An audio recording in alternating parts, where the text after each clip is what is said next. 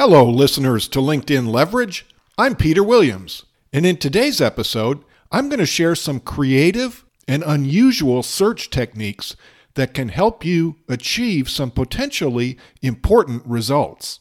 LinkedIn advanced search techniques, as powerful as they are, and as powerful as LinkedIn is as a searchable database, does not classify its users by gender or ethnicity. Think about it. When you signed up, that's not part of the question. That's not part of the profile that you filled out. So LinkedIn doesn't know those categories and they can't be searched for directly. Now, you could have several reasons from a business perspective for wanting to search by those categories. You might be interested in doing some diversity hiring or diversity recruiting for your graduate school, for your business. You might be interested in when you define your target market, including people in those groups and then adding them to your network. So it would help you to be able to search for that. You might be trying to identify people for a focus group that you're going to use to refine your marketing.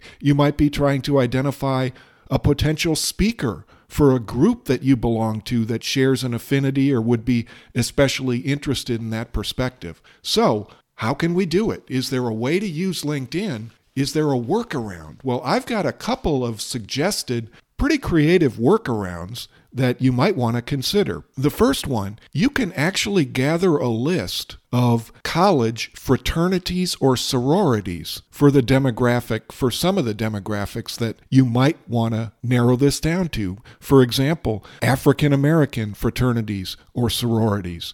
Indian American fraternities or sororities, Native American, Chinese American. You can actually identify those college fraternities and sororities using Wikipedia. And you might broaden that beyond just fraternities or sororities. You might look for honor societies or other things like that that are specific. When you have that list, what do you do with it? Actually, go up to the search bar on your home page and type in in sequence the names on that list. Be sure that you separate them. Here's the trick if you've got a three word fraternity name, connect those words by a dash. Don't leave it as a space. You'll have three words, two dashes, and then in capital letters, put OR, or, and then put the next fraternity separated by the dashes, connected by the dashes, if you will, and then capital O, capital R, and so forth. And when you've entered that list, go ahead and hit return,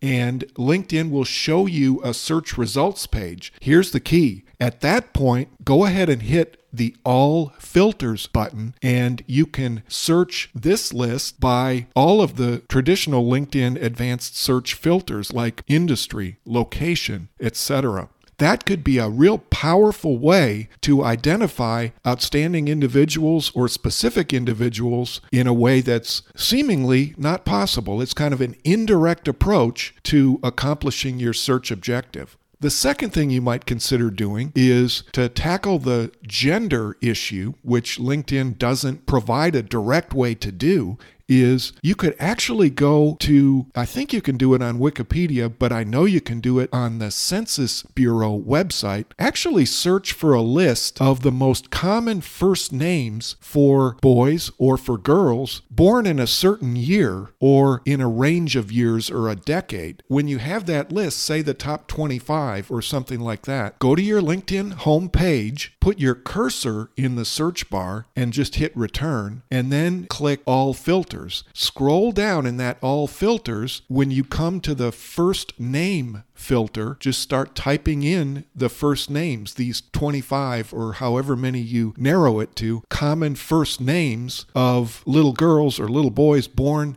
40 years ago or something like that. Go ahead and type them in. First name, capital O, capital R. Next first name, capital O, capital R, until you're finished. And you've got as many as you want, and then hit search results, and you'll have a list of LinkedIn members who are male or female, and they're sorted that way even though LinkedIn doesn't have a category for doing that. So once you've done that, then again, click all filters filter that list further by industry or location or any of the other categories that LinkedIn Advanced Search does offer. So, if you give these a try or you think of other ideas, I'd love to hear about it. Let me know what's worked for you. And if you've come this far in the podcast, how about hitting the subscribe button and leaving a five star rating or review? It really helps other people find the show. Thanks for listening today, and I'll talk to you again soon on LinkedIn Leverage.